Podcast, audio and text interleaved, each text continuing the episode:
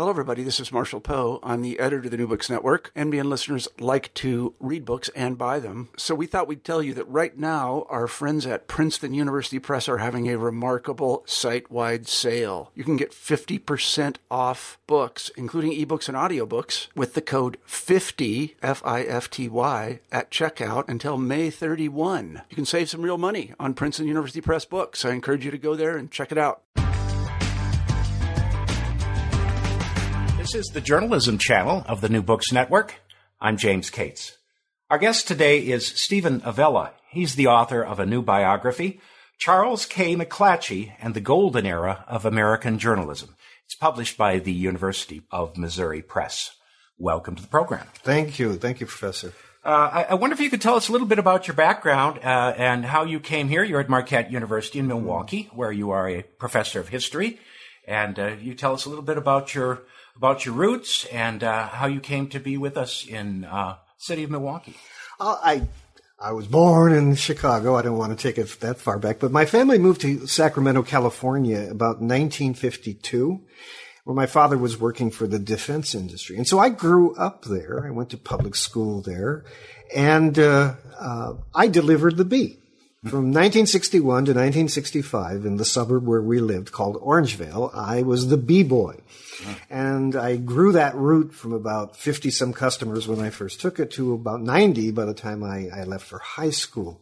And the paper at that time was still run by the, the McClatchy the family. McClatchy family, yes. And it was a, it was a, it was my tutorial in politics in advertising and everything about journalism that I would later come to encounter in this study. I, as I was wrapping the papers, I would read them. And so I would be, you know, I could be a, a show off and show and tell. I would, I would know who the senators were. I, California was struggling over water issues in those days. I knew something about the, the disputes between Northern and Southern California. Uh, I knew something about state and national politics. I remember my most vivid memory of delivering the Bee was on the day JFK died. It was an afternoon paper in those days, and the Bee did not have screaming headlines except for that day, President Kennedy killed. And I remember uh, delivering the newspaper. People were waiting for it, and I handed it to them. Many of them had tears in their eyes as they saw the, the dead president's face on it. It was a, a sobering, sobering uh, moment, and and one, of course, we were all transfixed by mm-hmm. everything that happened around that time. In 1965, I entered the Roman Catholic Seminary, and I began studies for the Catholic priesthood, where I was ordained in 1979. I'm still a Catholic priest, a priest of the Archdiocese of Milwaukee. And what brought me out here to Milwaukee was um, the church. They assigned me out here to to work in a parish, to do, and I was teaching high school.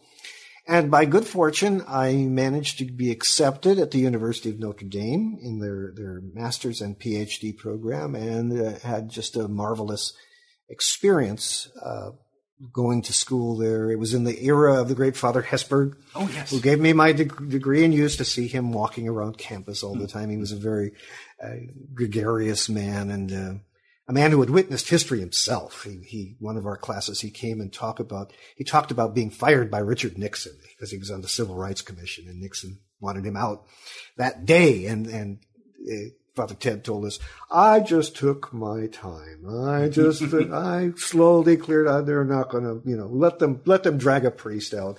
So he, he, he was a witness to history, a fascinating man. I got a good education. My initial interest is in 20th century American history. So that's largely what I've taught most of my academic career, but also the history of the Catholic Church uh, in the United States. I've written books about Chicago Catholicism. I've written about my own archdiocese here of Milwaukee. Uh, and then my interest turned back to my home region, and I began to take closer look at where I grew up. Uh, Sacramento, for example, its history began to fascinate me, or I began to remember things from, from my childhood and, and teenage years. And uh, then I set to work uh, writing some small histories of Sacramento. I wrote something about Sacramento and the Catholic Church, the interaction between the church and the city. It's, it's a different experience than writing about the Catholic Church in the Midwest. But um, that's where I met CK. Mm-hmm. McClatchy is the subject of my book. And they always called him CK. CK. He was the, never Charlie. Uh, well, Charlie to his friends okay. and Charlie to his wife. Mm-hmm. Uh, he, he, he wasn't a fussy man, but from a, a little boy, as a little mm-hmm. boy, I read some of his earlier letter, earliest letters. In his papers were things mm-hmm. that he had scrawled as a seven or eight year old. Mm-hmm. He signed them CK. So he was, he was uh, always CK his daughter, his daughter Eleanor called him Chicky. Chicky, Chicky, uh, Chicky and, and, and Eleanor were, were close. Now, to, to set the context here, he worked essentially from the, well, his career spanned the uh, late 19th, early 20th centuries. Mm-hmm. And these papers of uh, his newspaper empire, uh, which became the McClatchy Company, mm-hmm. starting with the Sacramento Bee, later expanding uh, they've sort of amassed over the years, and you were there. There have been there was a book written about the history of the bee. You're the first person really to do a comprehensive biography of C.K. McClatchy. That that came about in a very unusual way. I was actually researching the Catholic Church in Sacramento and, and was using the newspapers. And what I discovered in writing, coming across CK's writings, he had little columns in the paper, one called merely some private thinks. That thinks. was the, it had yes. a number of different yes. titles, but that was the one that it, it landed on. And what I discovered was a rather unique sensitivity to certain aspects of Catholic culture. For example, I mean, he knew what the Mass was. He knew the role and function of the Pope. He understood the functions of the clergy. He, he understood, in many ways, the innards of the Catholic faith. And so I began, how did he know all this? Well, he had been raised a Catholic. His mother was Catholic, not his father. He had gone to Santa Clara, where allegedly he lost his faith. That's where he fell away from the Catholic Church. But he married a very devoutly Catholic woman, Ella Kelly, uh, who continued to uh, manifest uh, attention, loyalty to the faith. And uh, he had his children baptized. All his children were baptized. In two cases, two of, two of the godparents of his children were priests. So he had this relationship with the church. He traveled abroad. He went to Rome. He had audiences with two popes. Uh, and as he traveled in Europe and other parts of, of the world, he, he had a sense, an aesthetic sensibility about what he was seeing in cathedrals and cults. I mean, all this inner life of the Catholic Church, this inner culture of the Catholic Church, which wasn't always easily accessible to people who were not reared as Catholics. He knew the lingo. And so I started pulling that thread. And one day, the director of the archives, a wonderful man, I dedicate, he's one of the dedicators, the dedicatees of the book, James Handley. He was the, the, the head of the Sacramento City Archives. He came out one day and he said, you know, we have box after box after box of McClatchy correspondence. Well, I mean, that's like catnip to a historian. Mm-hmm. Dead people's mail mm-hmm. is catnip to a historian. Mm-hmm. And, uh, he said, Would you like to see some of this? So he began to bring out these boxes for me. In them, Professor Cates, were about 287 letterpress books. Now, this was the days before carbon paper, before Xeroxing, certainly, that when you wanted to make a copy of a paper, you had it typed and then you sprayed it with a little water. You put it in a, in a, play, a, a book with tissue paper and then you put a press on it. And then, then the, the ink imprinted itself on the, on the tissue paper. Well, there were 287 of these books, anywhere from 400 to 800 pages apiece.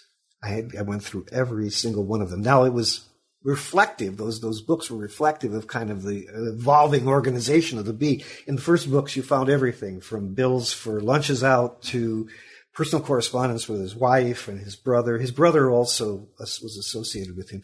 But these papers, I venture to say, I can't say with absolute certainty, but I, they, he is among the he is he is probably one of the best sourced journalists, news newsmen in American history. I, and maybe Hearst has more, maybe Pulitzer has more, but virtually every detail of this man's life is contained in that very rich and wonderful collection in the, the, the uh, Center for Sacramento History. And it's it's wonderful to find a, a, person, a source who has very, very strong and passionate feelings and regularly poured them out on paper. Yeah, exactly. Yeah. And that was, that, that's what I discovered. The original thrust of the book uh, was to look at this uh, dissonance between his privately held beliefs, which were very intense, and his public persona, which was very introverted. He was a very low key person. I mean, people knew him around town because Sacramento wasn't that big a place. But he, he wasn't someone who appeared regularly at parties or socials. He was not caught up in whatever social life happened in Sacramento or even in San Francisco, where he traveled uh, frequently. He was very, very taken by a set of principles that were forged in some pretty critical areas. This is what I discovered as I went through his his things. Your your uh, uh, uh, description toward the beginning of the book, you say his world was an amalgam of principles and passions. Mm-hmm. That was going to be the original title of the book, too. Okay. So, okay.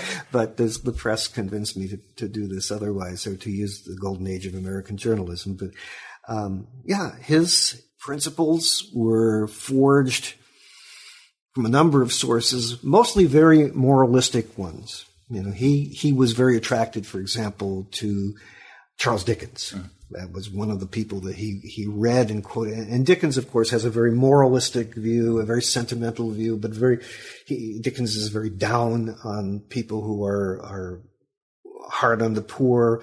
He's down on religious hypocrisy. He's he's a very, he's a critic of industrial civilization, and C.K. absorbed that.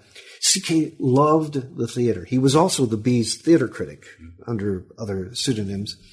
And he loved 19th century melodrama. He loved the good and the bad, the dark and the light, and all of that. He loved the, the, the, poetic language of the King James Version of the Bible. His, his columns would be replete with rather arcane biblical passages and episodes that would not have been known to even really Bible believing Protestants at that time. He loved Shakespeare, especially the tragedies. There was something that stirred inside him. Life for him was, was darkness and light. It was the good versus the evil. It was, it was the forces of light against Belial. It was all of these things. And he would use this very rich, uh, archaic language to, to, to skewer his enemies, the malefactors of great wealth, to Teddy Roosevelt, and also to, to praise his friends. There was very little middle ground with CK. Now, th- those were his, his principles. Those were the things that he, he prided himself on and being faithful to his whole life. But he also was somewhat contradictory. He loved the working man, mm-hmm. but he hated unions. He's a fascinating man because, for a couple of reasons, I think. Let me give you my takeaway on this. First of all, was this was such an interesting time to be an editor. You, you write toward the beginning of the book. He didn't have to answer to either stockholders or an editorial board. Mm-hmm. The paper was an extension of his personality, and he was a larger than life kind of person. And also to add to that, he had this, you know, sort of public facade, you know, the, the, the moralizer, the, um, his his friend Hiram, Hiram, Johnson referred to him as speaking with trumpets. Mm-hmm. And yet, at the same time, he was a very complicated and, in many ways, very flawed man. Oh, yes, yes, absolutely. He, he was an alcoholic, first of all. I mean that his and the episodes of public drunkenness caught the attention of of many people who saw him staggering out of the Bee. Or one time he got you know he was taking the streetcar and he was so uh, loaded, he his his coat got caught as the door closed and dragged him. I don't know if he was under the influence. He went down to Davis to pick up his daughter at the railroad station, and he fell through an open manhole. He couldn't. I don't know if he was in his right mind when he did that. Really hurt himself, and that was really the beginning of the end for him. Um, that alcoholism really troubled his brother, who worked with him, who at one point contemplated ejecting him from the newspaper because he was so so out of control. It certainly complicated life for his family. You hear very little in the correspondence about their reaction to his to his inebriation, but they that you know what we know about alcoholism and how that works. They, they created some sort of a dysfunction in the family that even their kind of sugary words and, and, and affection for each other couldn't couldn't paper over. Saddest thing was his own son became an alcoholic. Now, I, you know, and died young. And died young. Yeah. Now, I think his son had the added problem of having experienced horrible combat in World War One. He's he's his his regiment was nearly wiped out. Uh, he himself had come through some some horrendous battles. He was a messenger that went back and forth between the front lines and the rear, and was often subject to friendly fire. He escaped with his life, but he saw horrifying carnage uh, towards the end of World War One, and and uh, CK always believed, as did his wife, that what really took him down um, was the memory of the war. That he, he he might have what we call PTSD. Or, Yes. But clearly, he had a daddy too. He could be petty and mean and vindictive. I mean, if you crossed him, you you were going. All this prating about you know the gentle Nazarene. He loved to invoke Jesus. He loved to invoke the gentleness and how the clergy should behave. I took that very personally, but but but uh, he he was very down on clergymen who were mean and cruel and hard hearted. But yet he could do that too. He could he could could actively and militantly, but together with his brother, ruin people who got in his way. They actually hired private detectives Yes. t- uh, to dig up dirt on their, their rivals at times. Yes, yeah, he he got famously stung doing that. He got he got taken for a ride, but he was he wanted to exterminate any kind of competition in Sacramento. And there was a kind of a flaccid paper called the Union that was it, had been actually a Sacramento's original paper, and it, it had changed hands so many times it really wasn't wasn't as effective a force as the Bee. It never got as much advertising as the Bee. They they were more business wise, they were much more aggressive. Every once in a while, the union would fall into the hands of someone that CK thoroughly, of whom CK thoroughly disapproved, and he would go out of his way to to do things to him, to insult him, to humiliate, to go after. Another one of his his pet things, he was he was violently against prohibition. And you might, you might understand that because he was a drinker, but also because he felt it was an infringement on personal liberty. And he didn't think that, he never believed that prohibiting anything would really stop it. The same thing he felt about prostitution. You can't prohibit it, regulate it. Try to keep, he would, he would have been in that school of, of thinking. Well, you know, he had friends, people who did a lot of work for him. One was a, a, a freelance journalist by the name of Franklin Hichborn, who had helped him considerably, who had helped to track down information about a bubonic plague outbreak in San, in San Francisco, who had been a great ally of him in a war that CK waged on a priest in San Francisco named Peter Yorke. Hichborn was a, a rather upright, old-fashioned progressive, but he was for prohibition. CK cut him off. I want nothing to do with him. I mean, the only person CK ever forgave who dis- dis- differed with him was his good friend Hiram Johnson, the governor of California and the senator. The, Hiram could do no wrong. Hiram voted for the 18th Amendment. He voted to get it out of the Senate, and, and I, I, read the letter of CK's. Oh, you had to do it. It was, you know, he a complete understanding for for his friend, uh, but for anybody else who did that, you betrayed liberty, you betrayed freedom, and you you you, blue nosed Puritans, and and so on and so forth. Mm. So he could he, he his his passions, you know, sometimes conflicted with his principles. Mm.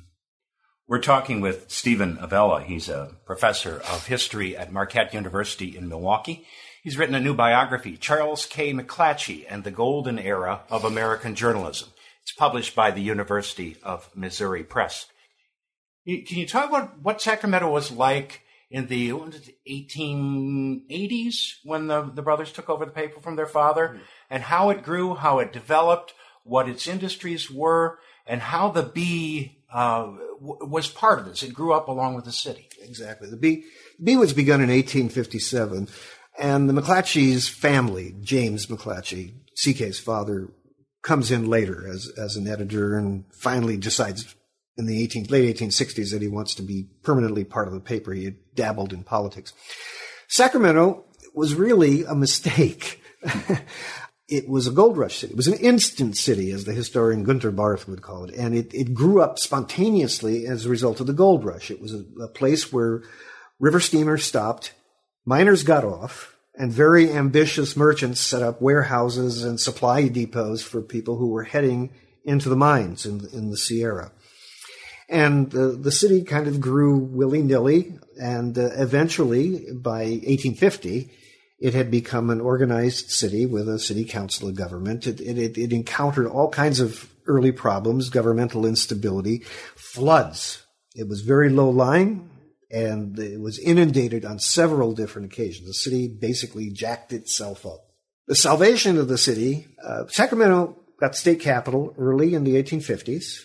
And then its big break comes at the end of the 1860s, just as this Capitol building is being finished with the Transcontinental Railroad. It's, it begins in Sacramento. Uh, the first rails are laid in 1863, and it, it builds, the Central Pacific builds out towards the east. The Union Pacific builds out towards the west. They two, they meet at Promontory Point in 18, 1869. And Sacramento then becomes a railroad hub. It becomes an, uh, an entrepot for not only trains going back and forth across the country. Uh, it becomes a link on the way to San Francisco. But the railroad company decides to to put a major manufacturing plant there, the railroad yards, which made boxcars, which made streetcars, which prepared the rolling stock and all that. And that uh, that became one of the main uh, economic hubs of the city. Many of the men of the city worked there. weren't great wages but it was enough to create a kind of a solid middle class in Sacramento. Then with the railroad, of course, comes canning, the, the, becoming a kind of a, an exchange for fruits and grains and vegetables, processing them and shipping them out. By the early 20th century, Sacramento then begins to move into its bigger government era. The progressive era comes with a much more energetic and visible government, and so Sacramento becomes more of a government city. And then during World War II and afterwards, it becomes a hub for military installations. There were three major uh, military bases there in Sacramento that lasted until the 1990s. They were closed by the, the, the base commission. Um, every step of the way, Sacramento is redefining it. The McClatchys are an integral part of that. First of all, they become rather wealthy, well to do, and they don't leave the city. Many wealthy people who came to Sacramento made their fortunes there. Huntington, Hopkins, the people who helped to launch the Central Pacific Railroad, uh, they all left. They went either to the east or to San Francisco. The McClatchys stayed. And the thrust of the newspaper was to identify itself with the development cadre in the city, the, the merchants, the people who worked this in, in, in professional operations and professional organizations or lawyers, doctors, others who had determined to stay in Sacramento and con- and contributed substantially to the upbuilding and beautification of the city. For example, the decision to jack up the buildings and to build the levees. I mean, this cost a lot of money and and talk, took a lot of effort. The McClatchys, among others, would be very much in favor of of that doing it and would give it the kind of journalistic support that it needed. It supported all sorts of, of civic enterprises. You're talking about just one tree planting. Trees was the, yeah. was, as Sacramento used to be known as the city of trees. The the trees be, became a, a, kind of a hobby horse for CK in particular, an urban legend was that, that whenever a tree was cut down, the, the, the flag at the Bee building would be put at half staff. Now, who knows that? Who knows if that's true? But CK wrote a lot about trees because he believed, first of all, that they provided a natural cooling. Sacramento is beastly hot in the summer. And, and the complaints about the heat of Sacramento often emanated from legislators and others who, how do I, why do I have to live there in that awful climate? And of course, CK always told those legislators they were free to leave. That's right. If you, if you don't like it here, he became extremely sensitive about anybody criticizing Sacramento. Whoa. Now he would do it. He could take the city government to task. He was the he was the bane of almost every mayor in the city, and the city council was he was continuously rehearsing circuses of corruption that were taking place, police bribery, prostitution, you know, things of that nature. He was always ferreting out what he thought were major scandals in the city. But it, woe to anybody who criticized the city, and that included not only legislators from far off, you know, people from San Francisco or other places who would look down on the city. Uh, he also took off after clergy, who every once in a while somebody, some visiting or you know evangelizer would come in and start calling the city Sodom and Gomorrah because it, it had a very lively red light district and, and, there was gambling that went on and all kinds of vices. And he he would take off after them. If you think you're going to come into the city and malign us, there are a lot of good people. I mean, he, but the trees he felt not only provided cooling, they provided beauty. And when he started traveling to Europe, Every place he went, he took Sacramento in his head. And so he goes to Paris after Baron von Haussmann has, has redone with the great sweeping boulevards and, and sees the tree-lined Champs-Élysées and says, this is what we need in Sacramento. He goes to Rome and he sees the trees the, the, the, the, along the Tiber River and he sees how the Tiber River is, is, is being controlled with high levees. This is what we need in America. Not only the trees, but also business. He, he and his brother very strongly encourage the railroad to come and, and get settled.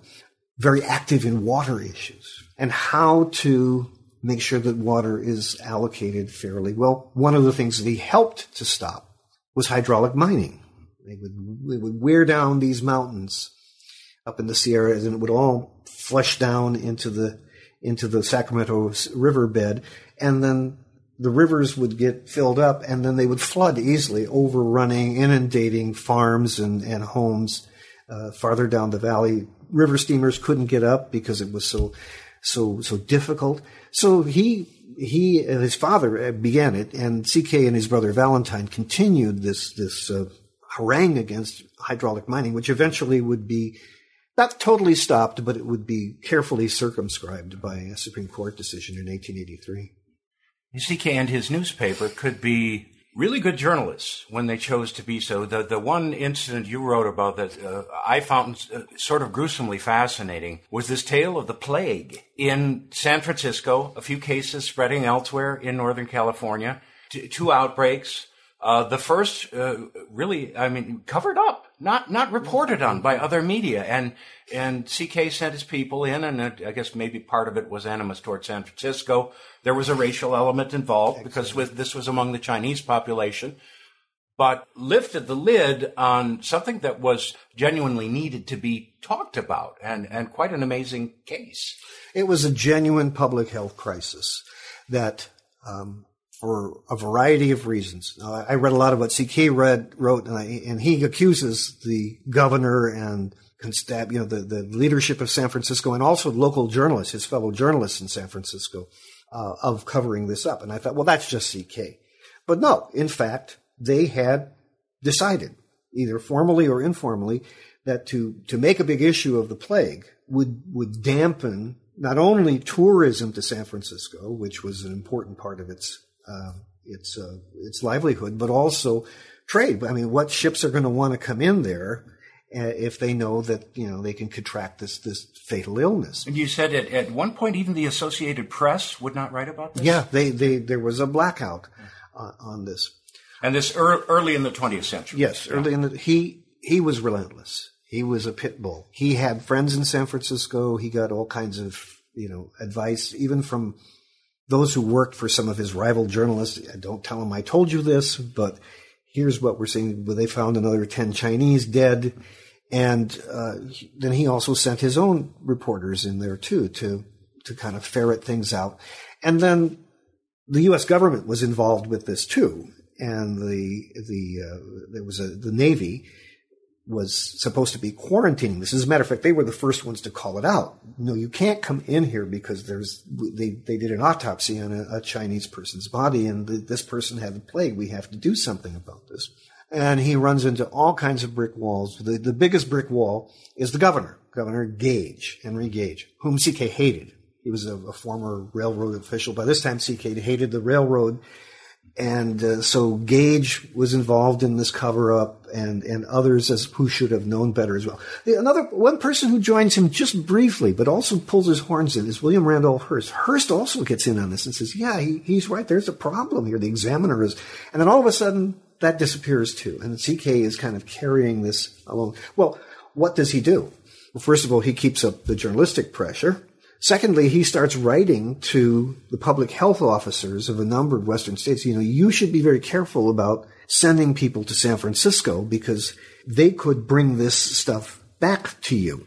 So, and then this, this incites, you know, concern and anxiety among these various Western states. And ultimately, there was a complete turnaround in all this. I say in the book, somewhat anachronistically, a reviewer caught me on this, but the Pulitzer Prize didn't exist then.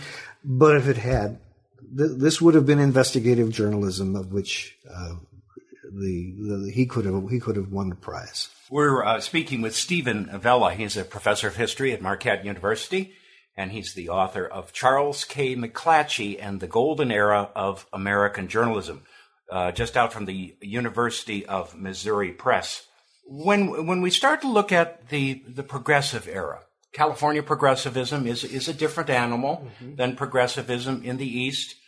There are some different issues, some common issues a thread that runs all through this, of course, is, is CK's a long, long friendship with with Hiram Johnson, mm-hmm. who, as I recall, was Theodore Roosevelt's running mate in, in the Bull Moose exactly. election, right? Mm-hmm. And CK obviously he, he became a wealthy man. He was not against the accumulation of wealth. He was not against capitalism, but there were certain things like accumulation of, of large amounts of wealth in of just a few hands that set him off, and he became a progressive, a crusader, at least within you know certain bounds. Exactly. Can you describe that? I think you described it very well. He, his, you're right. California progressivism is a is a horse of a different color.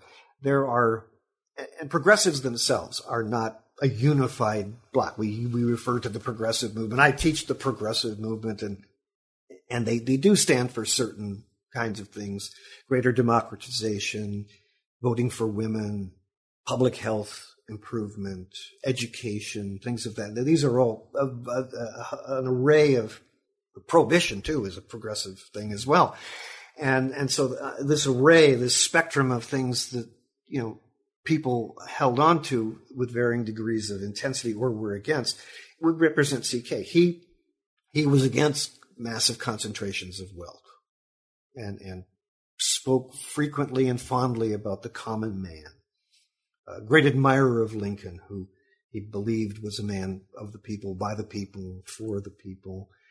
A great admirer of a particular view of American history that was, was very heroic and, and very hagiographic in, yes. in many ways. And very upset when people, including academics, yes. countered him on that view. Yeah, he, college professors drove him crazy. Uh, and, and, and he you know, he indulged in a kind of a, you know, historiographical fundamentalism, if you will, the little red. He, he was ridiculed by one of his journalistic con- contemporaries, Chester Rowell, who said, you have your little red schoolhouse view of history.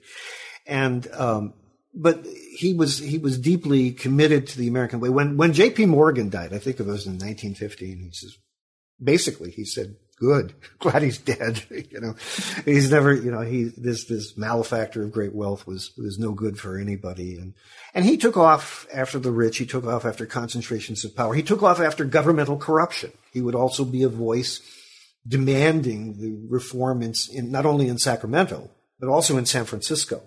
He, so he had those kinds of progressive instincts. But again, they were always tempered. You know, he was, as I've mentioned, he was not for prohibition at all. He, he felt that this was an affront to individual liberties. Women's suffrage.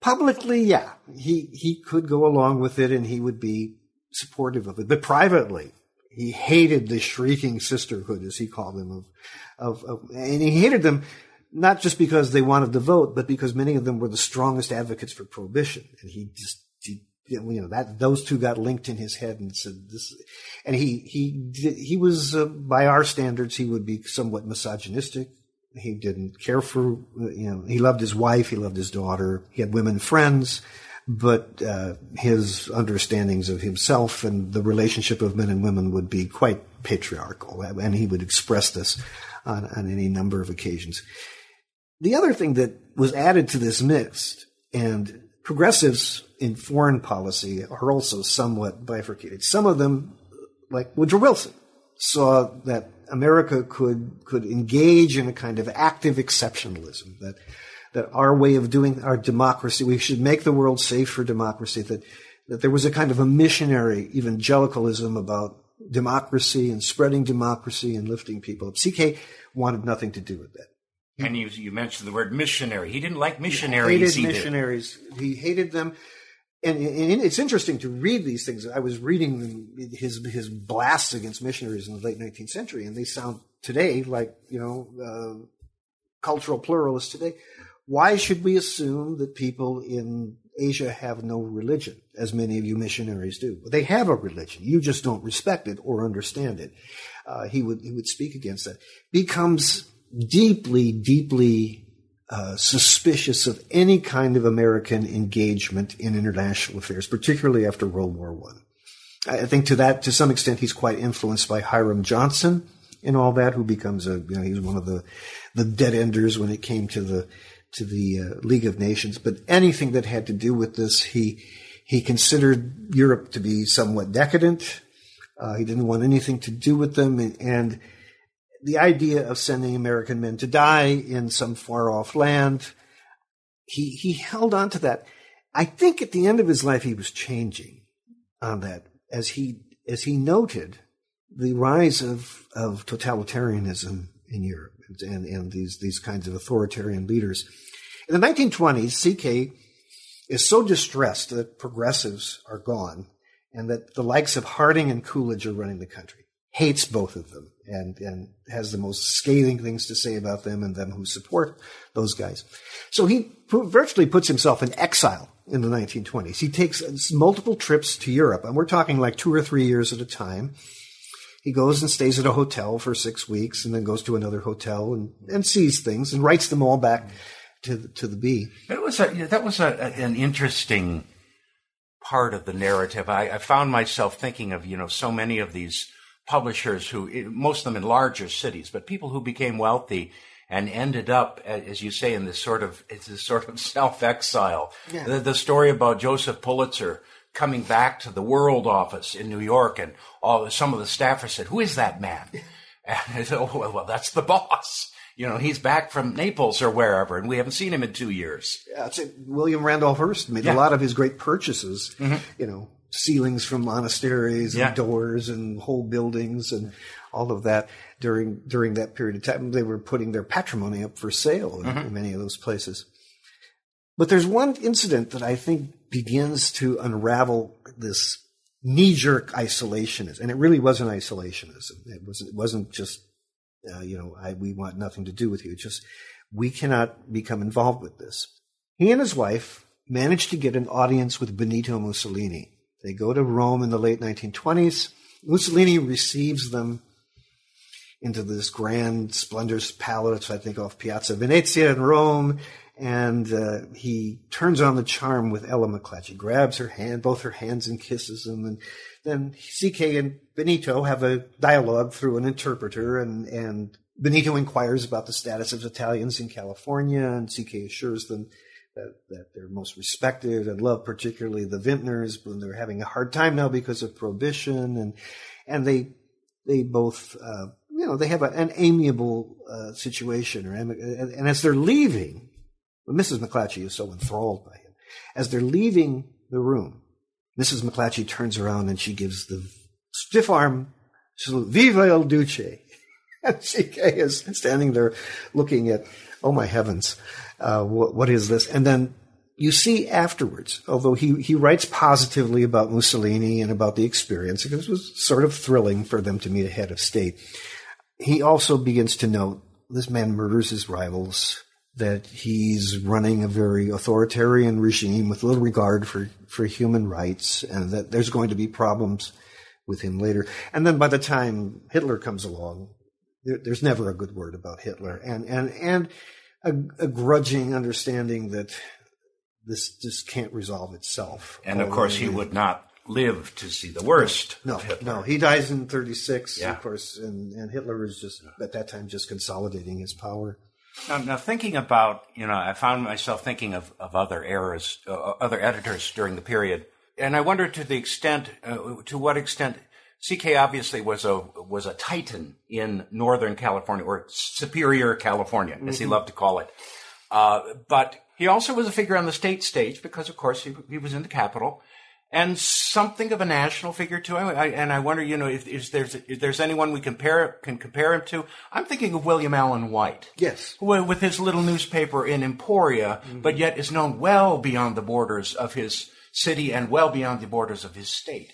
Yeah, and, and White White I think has a broader ambit. At least historians paid more attention to him than they than they did to to CK. Uh, and, and, he had a more winsome style of writing. I think what may have hindered a more robust public image would be CK's kind of archaic way of writing the, the biblical allusions, the you know the, the verbal thunderbolts. It almost seems as though time stopped for him, and he he kept writing like this. And as you know, in, in studying journalism, that that whole cool and more modern sense of writing is just the facts, ma'am. I mean, I, am thinking of the origins of Time magazine and yes. the kind of writing that existed. I yes. mean, there, there's there's nothing tremendously emotional about mm-hmm. that. There's nothing tremendously, yeah. although it packs a punch in its own way mm-hmm. by the way it reports things. CK's uh, vision, his his sense of values, his his morals, all of these, I think, become quaint. They become shrunken and they become less resonant with an evolving and growing California and, and the West.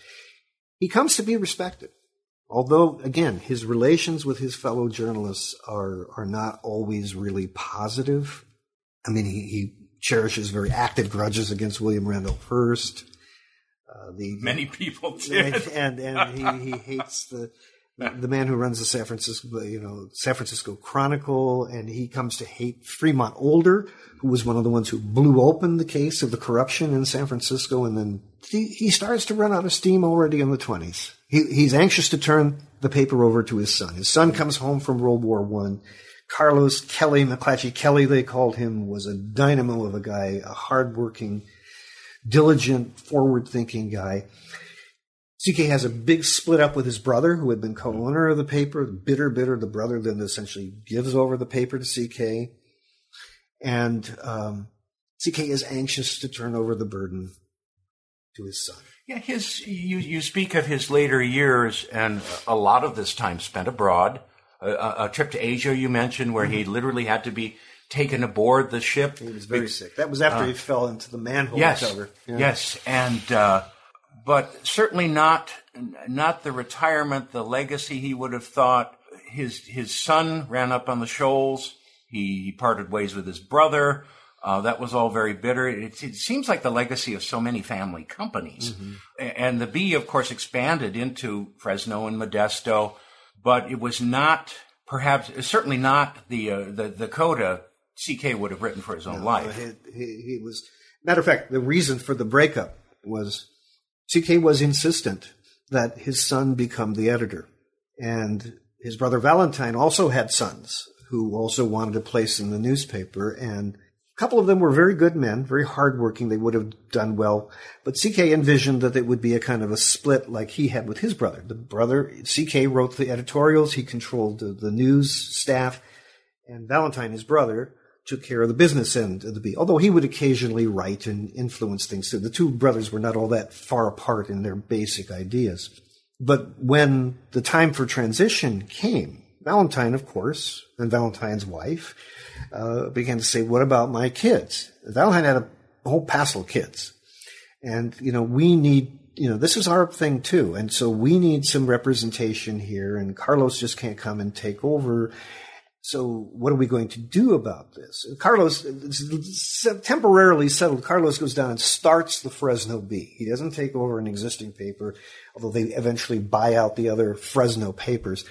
Uh, he builds a brand new building, recruits a staff, and he starts to turn out the Fresno Bee, which soon becomes the dominant paper in. And they they get into radio. Yeah, and as that's, well. That's that's also Carlos. Mm-hmm. He pushes the use of radio and and again to, to kind of blanket the Central Valley. As a matter of fact, he could have had the whole Central. They claimed that, that he could have even had a paper in Bakersfield, which might have made the politics of Bakersfield, which are quite conservative now, a little bit different than than they are today. And then I think in Carlos, I didn't read this, but I just surmise, given the kind of belief that he had in expansionism and, and managing a lot of debt, which made CK very nervous, that he would have tried to move into the Los Angeles area as well. And he, he, I don't think they would have gone into the Bay Area, but I think there was enough youth and vitality and, and enough hatred for Harrison Gray Otis in the LA Times and the Chandlers later, uh, that he could have, would, might have wanted to started nipping at the heels there around the LA, growing LA metropolitan area and, and, and to the south. So, uh, you know, CK in the 20s was kind of hoping that this was going to happen and then feeling conflicted because he, again, he was terrified of the debt his son was taking on. and then also probably terrified because the man started to act out. He would go on what they called Kelly's. That his they called him Kelly as his, his middle name, but his Kelly's were basically alcoholic binges. He would just disappear for days on end and then come back. And his wife and others, he had kids, three kids, and it, what it, it's they they all kind of papered this over as far as I could see. I'm sure it caused them great grief and suffering to see this. Uh, and CK observed this as well. What, what do we do? How do we handle? I mean, think of even today the handling of people with addictions. What do we do with this? He's drinking all the time and he's he's incoherent or you know he's disappeared. Where did he go? And ultimately, uh, CK had to remove him. The, the, the, the, the binges, the Kellys got increasingly worse. He became more erratic. At one point, he even threatened his father, I'm going to tell all the secrets of the family, whatever that meant. But then ultimately, you know, he, he died very abruptly in 1933, January. They say of the flu, in one of his Kellys, he was out in the rain for a long time and he may have gotten pneumonia and, and died. Some speculate that he was being detoxified, and that's a very dangerous. it might have shocked him, and, and he might have died. Who knows? I was never able to get much about that. I never saw it any autopsy report. His sons were still alive, and they were extremely protective. Matter of fact, when I was working on this, I was in regular touch with his with Carlos's son Jim.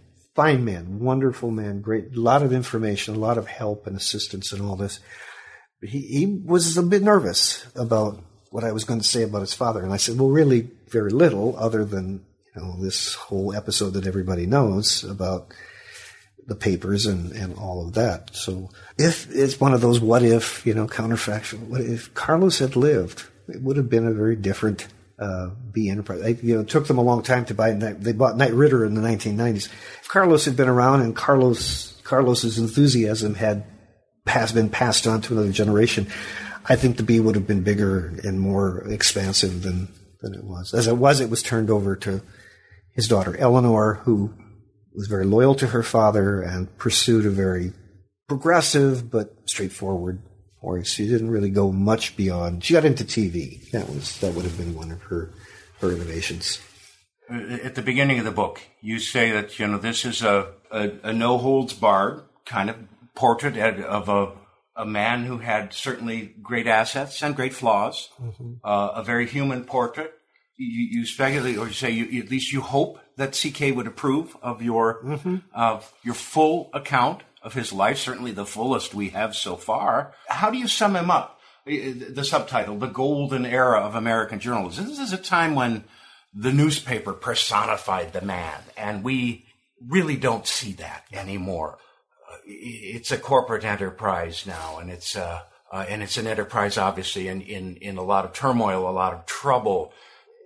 What's your final word on CK? How, how do you look back at him? His words made a difference.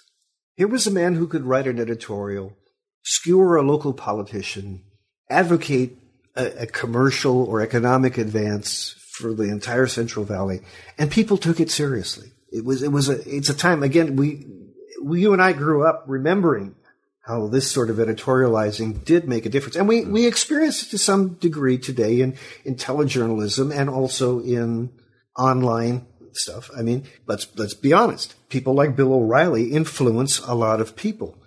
I'm assuming now Rachel Maddow is, is moving into, into an orbit there where people pay attention to what she says and she helps to form opinions and, and encourages people's political predilections. That doesn't happen as much with, with newspapers anymore. They continue to take stands. I think of the New York Times editorials about the Trump administration. They are as straightforward and, and harsh as I have ever read. Even the Wall Street Journal editorializing at times can be very, very, very uh, trenchant. But these are kind of exceptions to the rule. Newspapers today are, are shrunken from what they are. I, I get the Bee when I'm home. I read it kind of reminds me of USA Today. It's a it's a you know interesting read. You go through it. I'm still a reader of daily newspapers. I have to consume that, in addition to online sources, in addition to to, to cable news and things like that. That as I as I can absorb it, but um, the Bee Professor Cates, the Bee, when I was a kid, was a thick, vibrant paper. It was really, again, for me, I'll go back to where I started. This newspaper was for me a tutorial in American public life, in California's history, in um, the role and function of newspapers. It, the, the lessons I learned there have remained with me my whole life. They fed my interest in becoming a history teacher. And I find myself now in the classroom drawing on, on memories of, of what I read.